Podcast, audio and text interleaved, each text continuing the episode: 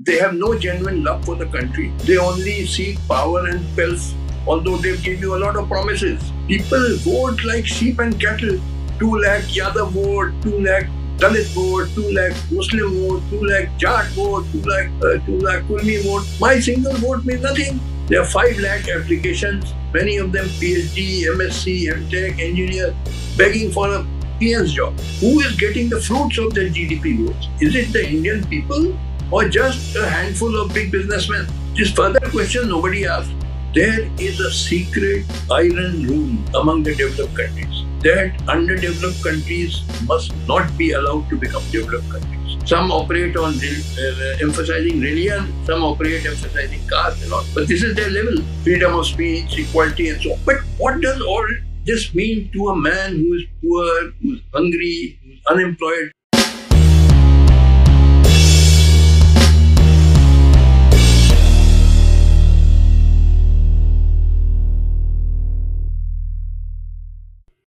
Many people uh, in India met me and asked me uh, whom should they vote for in the coming parliamentary elections of 2024.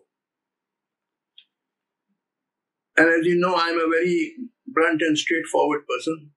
And I said that whichever thug you want, you like, you vote for. Because they're all thugs. All these political parties and almost all these political leaders, they are nothing but a set of scoundrels, rogues, rascals, looters, deceivers, gangsters, mafia type. They have no genuine love for the country. They only seek power and pelf, although they give you a lot of promises. All kind of promises before elections will be given, but nothing will be kept. So therefore, I have no faith in these elections. I have no faith in this, this kind of democracy, parliamentary democracy. Uh, I have never voted in my life and I will never vote because my vote means nothing. People vote like sheep and cattle.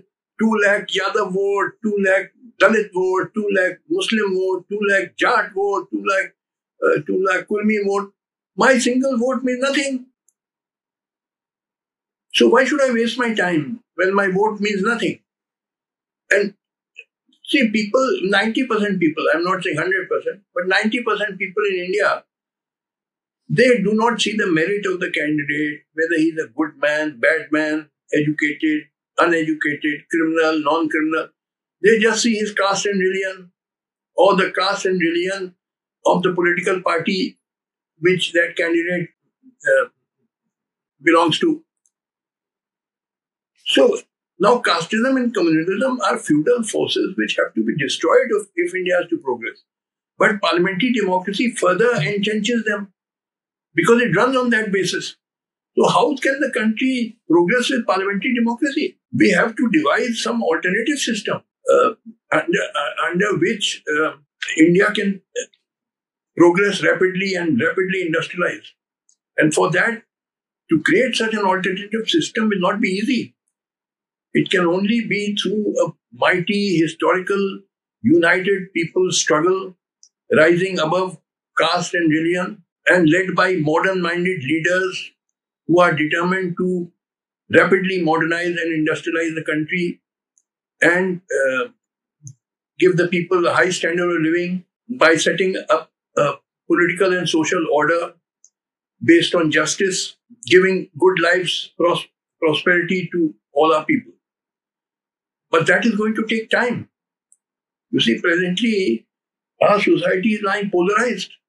What I see is people, you know, they are divided on religious lines, caste lines. It, it's going to take a lot of time.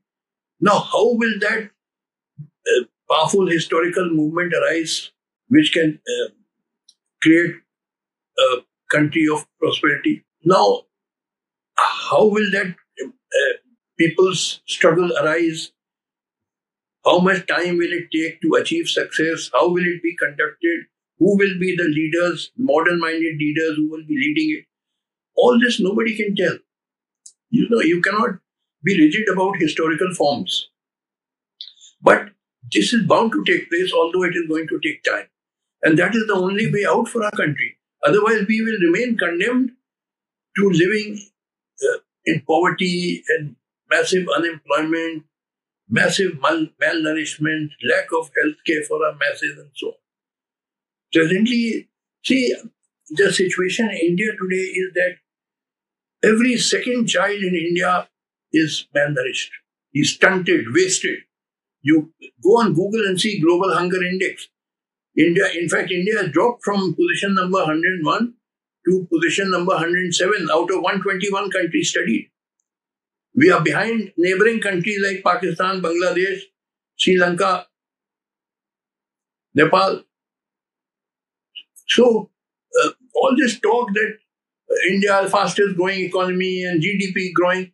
See, when every second child is malnourished, when there's massive unemployment, if there are 100 government PN's job, chaprasi job advertised, there are 5 lakh applications, many of them PhD, MSc, MTech, engineer, begging for a PN's job.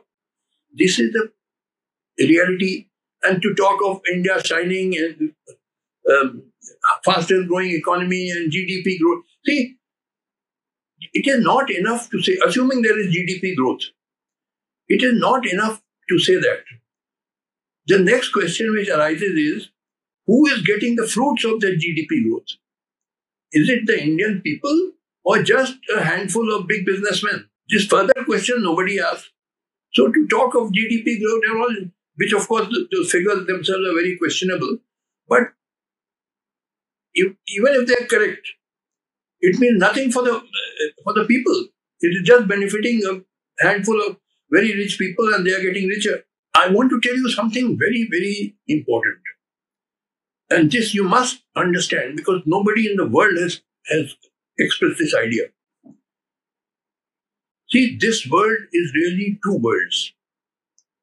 On this earth, there are two worlds, which is not one world. One is the world of the developed countries, which means North America, Europe, Australia, Japan, even China has joined their ranks now. And the other is the world of the underdeveloped countries, to which India, Pakistan, Bangladesh, other Asian countries, African countries, Latin American countries, etc. belong. There is a secret iron rule among the developed countries that underdeveloped countries must not be allowed to become developed countries. Why? Because if they do, then with their cheap labor, they will undersell the goods of the developed countries. See, here you must understand economics. And you permit me to go a little deeper into this. The cost of labor is a big chunk of the total cost of production. Like there's a factory producing some goods. Now, the cost of labor will be a big chunk of the total cost of production in that factory. And if the cost of labor is less, then the cost of production will be less. And if the cost of production is less, you can sell your goods at a cheaper price and undersell your business rival. There's competition in the market. One businessman eliminates another businessman not with bombs or guns or swords or tanks, but by underselling him, which means selling the same high quality goods but at a cheaper price. Now, let me give you a historical example. China had a revolution in 1949.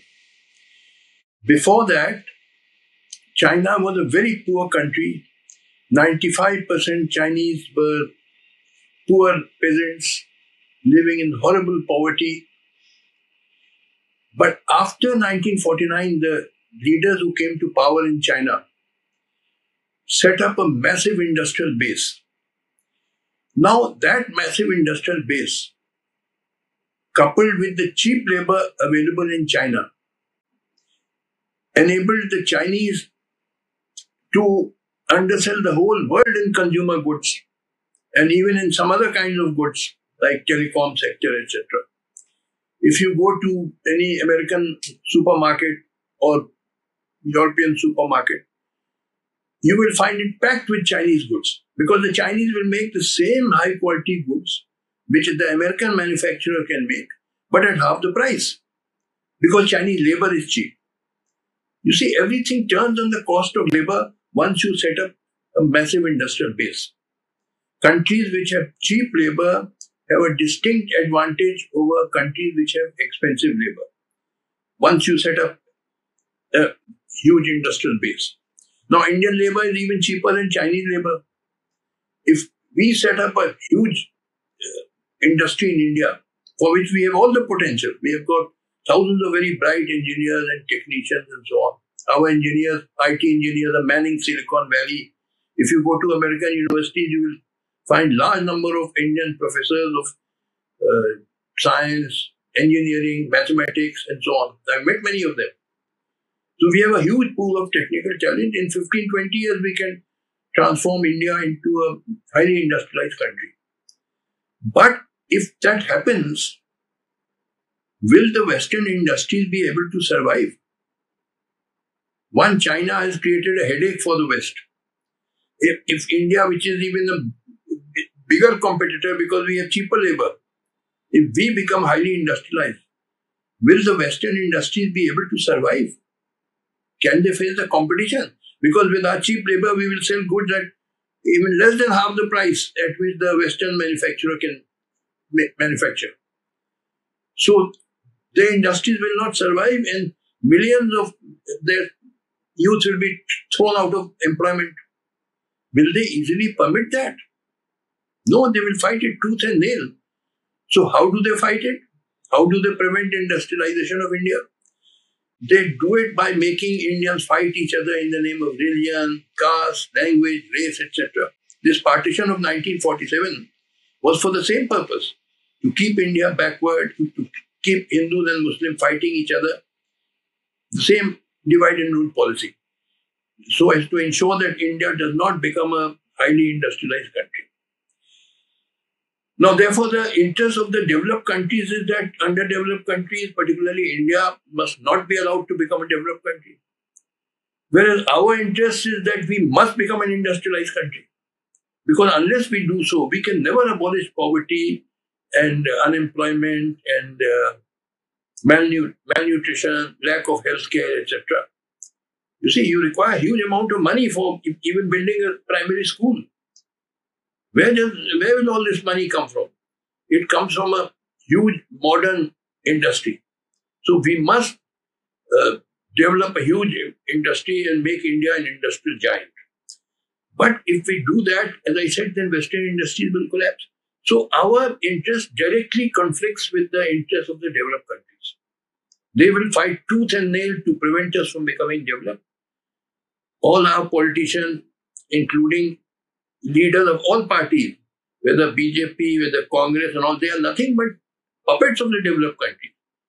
Some operate on uh, emphasizing religion, some operate emphasizing caste and all. But this is their level. They are all, all of them are puppets of the of the developed country. If you go to a puppet show, uh, you will see the puppets moving around and you will think they are moving of their own volition. But in fact, they are not moving of their own volition. They are controlled by the puppeteer who is hidden behind a screen. He is moving these puppets through some very thin strings. But you, you are not able to see the puppeteer. So similarly, these developed countries, you will not see you will see uh, the local politicians fighting each other and so on. But those who are operating these politicians, the local politicians of underdeveloped countries, they are invisible. You can't see them, but you have you can understand by using your common sense and reason. They are these developed countries who don't want underdeveloped countries to become developed countries.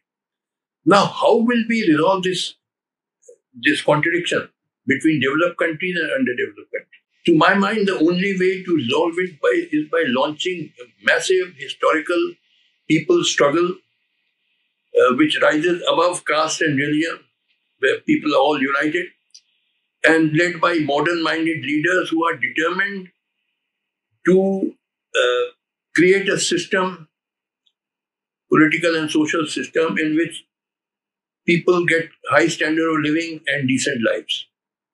Now, when will that historical people struggle begin? How long will it last? how it, it will be conducted, who will be those modern minded leaders leading it. All this no one can tell. One cannot be rigid about historical forms. But that is bound to happen because that is the only way out. The alternative is to remain in uh, poverty and uh, with mal- hunger and unemployment and so on. So, therefore, a historical struggle will be created, but it is going to take time. It's not going to be easy. As I said, the developed countries will fight tooth and nail to oppose India or other underdeveloped countries from becoming developed countries. Presently, many people say, oh, India is, uh, has the fastest growing economy and there's GDP growth and so on. See, assuming even, uh, first of all, these uh, statistics are very questionable. But assuming there's GDP growth in India, the question which has to be asked is who is getting the fruits of that GDP growth? Is it the Indian people or just a handful of big businessmen like Adani, Ambani, and so on? Who is getting the fruits of this? If the people were getting, there would not be every second child in India malnourished, and there would not be such massive unemployment and poverty. So obviously, even assuming there is GDP growth, it is not benefiting the Indian people, but just a handful of big businessmen who are getting richer and richer.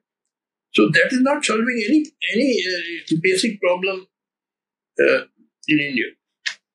We have, of course, a constitution which gives us fundamental rights like liberty and uh, freedom, freedom of speech, equality, and so on. But what does all this mean to a man who is poor, who's hungry, who's unemployed? Does it mean anything? It means nothing. I may tell you, uh, in January 1944, the then US President Franklin Roosevelt gave a very important speech called the Second Bill of Rights. Uh, you can see it on Google and YouTube. Just type President Roosevelt, the Second Bill of Rights, in which President Franklin Roosevelt said that although we have a Bill of Rights in the US Constitution, which is on which basis the Indian um, Fundamental Rights chapter was made, which provided for equality and freedom of speech and liberty and so on. But President Roosevelt said that these mean nothing to people who are poor, who are hungry, unemployed, uneducated. He, so therefore, he said there must be a second Bill of Rights. This, this present Bill of Rights in the U.S. Constitution is clearly insufficient to give decent lives to people. You have to have a second Bill of Rights providing for uh, employment, providing for nutritious food, providing for housing, providing for health care to every uh, uh, American citizen. Now, similarly, in India, we have a fundamental rights chapter, but these are just political and civil rights, rights which mean nothing to people who are poor and hungry and so. on. So we have to create a social and political order where everybody gets decent lives and uh, high standard of living. There's one thing I wanted to want to tell you, which is very important. We have, as I said, a huge pool of technical talent, thousands of very bright engineers, technicians, scientists, and so on. Secondly, we have huge natural resources. India is not a small country like England or Japan. It's almost a subcontinent. So we can easily develop a high level of industry. But the problem is that our people don't have purchasing power. You see, the goods which you produce must also be sold. But how can they be sold when people are so poor they don't even have, even have money to uh, buy food? Even food prices have become uh, so expensive. How will they buy industrial goods? So how can you develop a high level of industry? Because what you uh, produce in those industries will not be sold because people don't have purchasing power to buy those goods. So you have to address this problem how to raise the purchasing power of the masses. Now let me tell you how it was done in one case. In Soviet Union, as you know, there was a revolution in 1917. But the real industrialization of Soviet Union began with the adoption of the first five year plan in 1928. Now, after that, the see the central government used to fix prices of all commodities. Uh, the methodology adopted by the government was that every two years or so they would reduce prices of food, of clothing, various items by 5 to 10 percent. Every two years they would reduce prices of commodities by 5 to 10 percent. Regularly, they kept on doing it. Now, when you reduce prices, then with the same wage, the worker can buy more goods because goods are becoming cheaper. You see, wage is re- uh, relevant to the price index. If the prices are going down, the real wage is going up, even if nominally you are getting the same wage, but in reality you are getting higher wages because goods are becoming cheaper. So, this way the domestic market was expanded by regularly reducing prices. Every two years they would reduce it by 5 to 10%. Sometimes every um, two years they would also raise wages by 5 to 10%. But even with the same wage, the real wage is going up. So the market, domestic market is expanding. See, you have to basically depend on the domestic market because reliance on foreign markets is very precarious. It may be cut off by some other power, or there may be a recession in that foreign country, and then your goods will not be sold, your factories will close down. So you have to, for stability, you have to basically rely on the domestic market. And we have a huge population of 1.4 billion people, so a huge uh, domestic market. But our people's purchasing power has to be raised so that when we step up industrial production, which we must, those goods can also be sold. So, how do you raise the purchasing power of the masses is one central issue which has to be addressed. I'm not saying that you must follow the same method adopted by the Soviet Union. You can find out your own method. But you have to find out some ways of raising the purchasing power of the masses because otherwise, if you increase production, the goods will not be sold. There will be a glut. So that will be useless. After all, you can't eat machinery, you have to sell it. Therefore, though people have to use their uh, creativity. See, unfortunately, our so called intellectuals in India are pseudo intellectuals. They don't know the real problems, what to say of trying, thinking of how to solve the real problems. These professors of economics, some well got PhD from Harvard or Yale or London School of Economics. But to my mind, they're all superficial. There's nothing in their heads. They don't. You ask them, how will you solve the problem of unemployment in India? Not one of them can give a correct answer. They don't know. All the I'm not impressed by your PhDs from Harvard or Yale or London School of Economics. The point is, what do you have in this head of yours? So, therefore, um, the, the few genuine intellectuals have to think out uh, ways and means of solving the uh, basic problems uh, of our people, which is the problem of poverty, unemployment, malnutrition, and lack of health care. You know, you go to um, hospital, what is the state of health care in our country? Poor people can hardly afford any health care. You go to All India Medical Institute, which is one of the premier medical facilities in the country. It looks like a railway station. There are thousands of pe- people sitting there, nobody caring for them for hours and days. They keep sitting, waiting. There's nobody to attend to them. This is the condition of the top medical facility in India. Private, there are no doubt some private hospitals, uh, Apollo and Max and Medicity, so on, JP, but they are extremely expensive. The common man can't afford going there. And so far as the, the, the government hospitals are concerned, they are in a horrible condition. They don't have facilities, hardly any good doctor and so on. So uh, there's almost total absence of proper healthcare in our country. Educational institutions, you know, see the schools. Leave aside the IITs and all. Otherwise, they go to the school in villages, nobody cares for them. Terrible state of affairs. So we have to uh, create a political and social system after, which will of course be created after a historical struggle. And then we have to uh, build up a mighty economy in which all people, our people get decent lives. It's not going to be easy. It's going to take, my guess is 15, 20 years of hard struggle in which tremendous sacrifices will have to be made.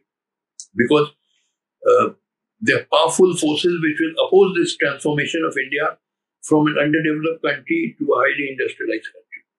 So we have to combat those forces. Presently, uh, one of the situations in the world is that there are two superpowers which are uh, opposing each other, hostile to each other. One is the USA and the other is China.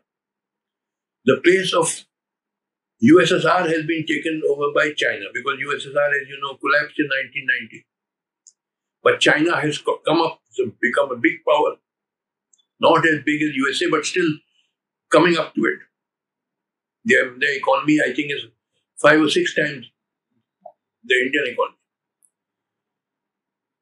Now, I have written an article, you can see it on Google, that biggest danger to the world today is Chinese imperialism.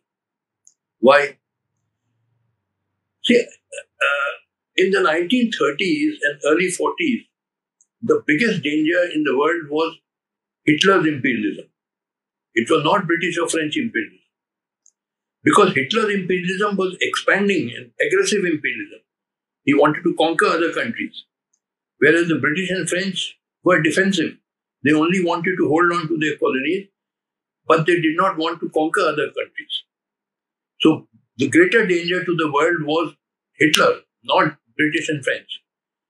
Similarly, today the Chinese, they are expanding imperialism. They are not socialist. They call themselves socialist, but actually they are imperialists.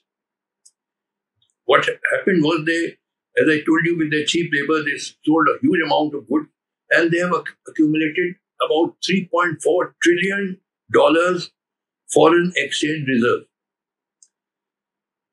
That is a huge amount of money hungrily looking for avenues for investment abroad. You see, when, when a country has reached a certain level of industrialization, its domestic economy is domestic market is saturated. So it might must seek markets abroad. Like, like for instance, why did the Britain come to India? Not for a picnic, not for enjoying themselves, but because they wanted markets for the growing British industry and raw materials and so on. That is the nature of imperialism. So Chinese are imperialists today. With the huge amount of foreign exchange, they are seeking avenues for investment all over the world. So uh, we conclude here. Uh, please uh, subscribe and uh, uh please give your comments. I'm eagerly uh, wishing to hear from you. You are free to criticize me, but politely. I never mind polite criticism. Please feel free to criticize me if you don't agree to anything which I have said. Maybe what something I have said was not correct. I'm a human being. I also make mistakes. And if you give me logical arguments to convince me that I was wrong, well, I'll be happy to hear that and I may change my views. I an open mind. So please feel free to uh, criticize me if you wish to. And uh, the Katju team will engage with you. Uh, see you all and thank you for coming here. Thank you.